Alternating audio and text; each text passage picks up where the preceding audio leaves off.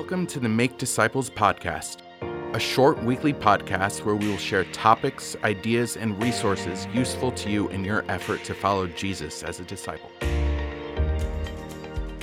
Welcome back to this episode of the Make Disciples podcast. My name is Dan Rober, reclaiming once again the hosting chair. We didn't actually change chairs, but uh, true. yeah. Uh, and joining me, Senior Pastor David McNeely. This is our final episode of our little series. We're going to have one more episode this season of our series of Church History to Help. And it's been a good time to walk through the history of the church, not in a terribly deep way, but uh, a way that points us to our heritage as believers. To say, where did we come from? Why are certain things like uh, the Bible and uh, the creeds so important to us, and why there are so many divisions and why they come about, and how does that help us guide our Christian lives today? So today, this is our, uh, well, I'm referring to it as our history geek out time, because yeah. as a historian, we love our books. We absolutely love our books. And uh, so what we're going to do today is we're going to talk about some of our favorites. There are so many, so many books. In Ecclesiastes, it says of the making of books, there is no end. And if they were saying that back in uh, Ecclesiastes, then uh, today is even more crazy. All that we want to do is uh, give you some suggestions. If you are looking to dive more deeply into the history of Christianity, these are just some options, things that we found to be helpful as we've uh, gone through our own uh, reading and uh, through our own education. So we didn't talk about this, but do you want to go first or should I kick it off? I'm happy to go first. And what I'm going to do is I'm going to actually kick it to you because you and I had one book that was the same okay. on the list. And so I, I hate to cop out like that, but, okay. but I saw your list and I went, that's one I would recommend. So I'm going to leave that to you. But the first one I'll give to you is, it's just my personal favorite. It's the one that if I could only have one book on church history, this is the one that I would choose. And it is Church History in Plain Language from Bruce Shelley. And uh, Mark Noll writes a, a foreword on there, which we'll get to that in just a second. But uh, for me, this was uh, one of the history books that I had in seminary. Um, and it's uh, something that I have kept with me. When it comes to, uh, I've got a different recommendation for one that talks about more of the theology of the church, but church history, it's my favorite. And primarily because I think the title gives it away, it's plain language. We came across, both of us, many resources in seminary. You think, man, this is good information, but I'm not sure I'll ever again interact with this. It's so heady. Yeah. You know, they're just the vocabulary itself is. He writes uh, concepts and uh, storytelling in a way that I found to be very compelling. So that one. There's another one that's a different style of writing that I uh, reference uh, quite a bit, and it's called Quick Notes. It's from a Quick Notes series. It's just, just a Christian history guidebook. And uh, this is one that uh, the formatting is what I like a lot. So there's charts, there is uh, little um, things that they set aside. There's uh, context. Think of this as a true reference book. The first one I gave you is one that you can just read, and it's a lot of storytelling. This really is more of a church history reference book that you can get to. Um, lots of timelines, uh, things like that, that I find uh, to be very useful for me as I'm trying to locate something. Um, in church history. The third one I'm going to let you talk about okay. because it was on uh, your list, and that is that Mark Noll book, uh, Turning Points. Okay. Um, I, th- that one I find to be um, very, very helpful. Yeah. I love uh, charts, by the way. I'm a yeah. big data visualization guy, and so being able to see charts or timelines, uh, being able to uh, look at it just a little differently, I find very helpful. Yeah.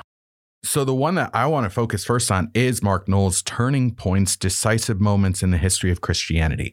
So this was the first church history book that I ever read, and it was the freshman year of college that I picked this up, and it was really the first time that I was able to take a step back from being a Christian or being within Christianity and saying, let's uh, get a broader view of it. What's going on within Christianity?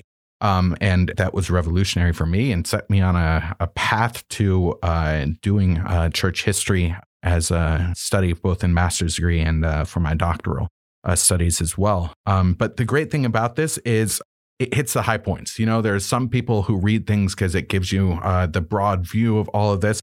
This goes to those major decisive moments. I mean, that's what it says in the title. And it points out these particular things that happen throughout the history of Christianity that highlight uh, what has turned Christianity into what it is today. I mean, starting with things like the fall of Jerusalem and how uh, when the Roman Empire destroys Jerusalem and that scatters Judaism all throughout the world, that's going to scatter Christians throughout the world, or at least the Roman Empire as well. So moments, the councils show up here, a couple in particular, um, coronation of Charlemagne, the Great Schism, uh, the Diet of Worms. We've talked about these on our podcast, uh, the Act of Supremacy uh, in Britain, the conversion of the Wesleys. Uh, we mentioned that briefly. So all of these just point to individual moments that have been so important uh, in the history of Christianity in creating what we know that it is to be today.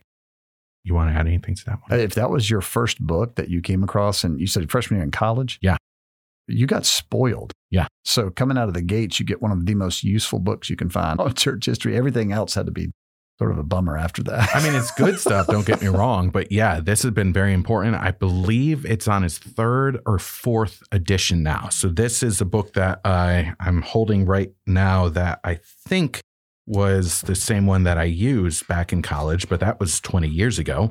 Don't do your math here. Just hold on to that. Yeah. So I think we're on our fourth edition now of it. Uh, Heath Carter, I believe, is the one who's overseeing this now. And it's a great and useful book. Yeah. Do you want to tell me how old these books are that you brought? I was doing the exact same thing. I started looking in the and hearing that I have the second edition that I keep with my in my office, but that was uh, ninety, uh, nineteen ninety-five uh, was the copyright on that. My assumption is that they've come out with another one. Okay. Um, since then, I'd have to do a search on on the internet, but uh, but this is the one that I've used, so I probably ought to get an, an updated version. Incidentally, that is a good way to tell if it's a really good book. Absolutely. I mean, those really good books are the ones that keep on coming out with yes. new editions, because they're like, it's a good thing, but it's so good that it deserves to be uh, revised and updated. Yeah. Uh, here's my second one. Uh, this is the War story of Christian. It looks like it, doesn't it? Yeah. Uh, this is a story of Christianity by Justo Gonzalez, uh, the early church to the present day. And this is this is a lot.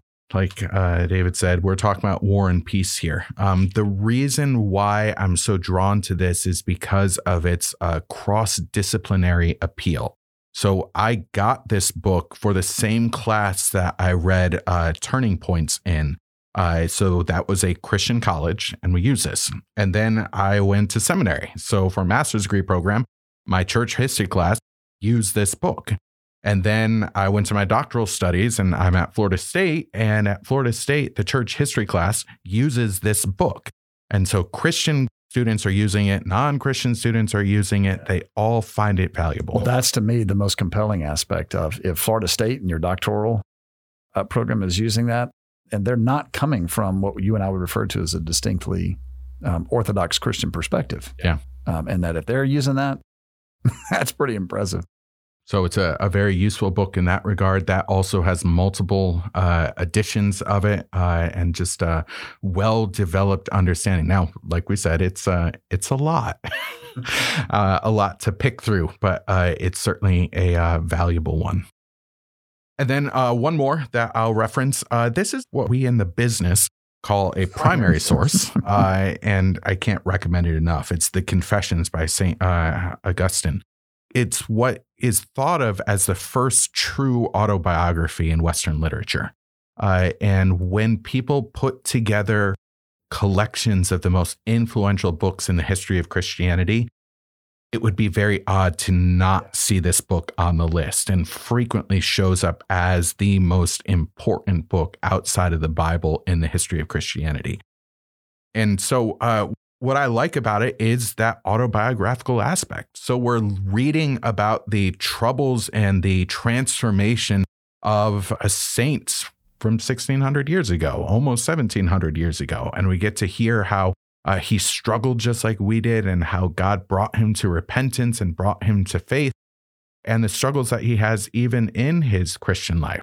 Uh, one of the most famous quotes from this is, uh, "Lord, give me chastity, but don't give it to me yet." Uh, it's like, I want to be a better person. Just let me do it tomorrow, and let me have some fun today. And uh, apparently that's the way we all are at sometimes. Also beyond that, what I really like about this is it's Augustine. And there's a phrase within Christian history of Augustinian Christianity.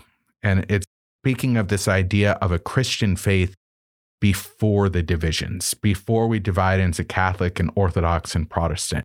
All of us can look back to the writings of Augustine and we resonate with what he said. And there's uh, commonalities that we all enjoy, even if we're coming from all these traditions. And so it's a wonderful book to use to have that uh, primary source to look into what uh, Augustine was doing and recognize that we struggle with the same things. I agree. We don't have uh, the Calvin's Institutes if we don't have Augustine's Confession. Now, did we do a bad thing by not including Calvin's Institutes in this list? No, I would say uh, have at it. If you've got um, even more time than you had to read War and Peace. There you go. Yeah, it's, it's just dense. Crazy lot of material there. That'll be a topic for another time. Only other thing I would add, um, man, it's worth it to do just a search on YouTube mm. and go look at some things in uh, church history. Some of the things that are out there are very valuable. Yeah. What are the dudes that, that are, uh, that's a bad analogy, Patrick. I know what you're talking about. Ooh, I don't remember what the names are. They've got some things on church history that are that are pretty fun. Oh, yeah. A lot of fun stuff out there. Yeah, so we'll have to direct people to that in another episode, I think. Very good. Well, thanks for joining us for this episode of Make Disciples Podcast. We got one more uh, to introduce you to this uh, season, and we'll be talking about the Advent season and doing a little bit of a summary of our season. So thanks for joining us, and we'll see you next time. Thanks for joining us for the Make Disciples Podcast. We would love it if you would subscribe, leave a review, and spread the word. This podcast can be found in Apple Podcasts and Spotify. This podcast is a ministry of Wildwood Church in Tallahassee, Florida. Please join us again for our next episode of Make Disciples.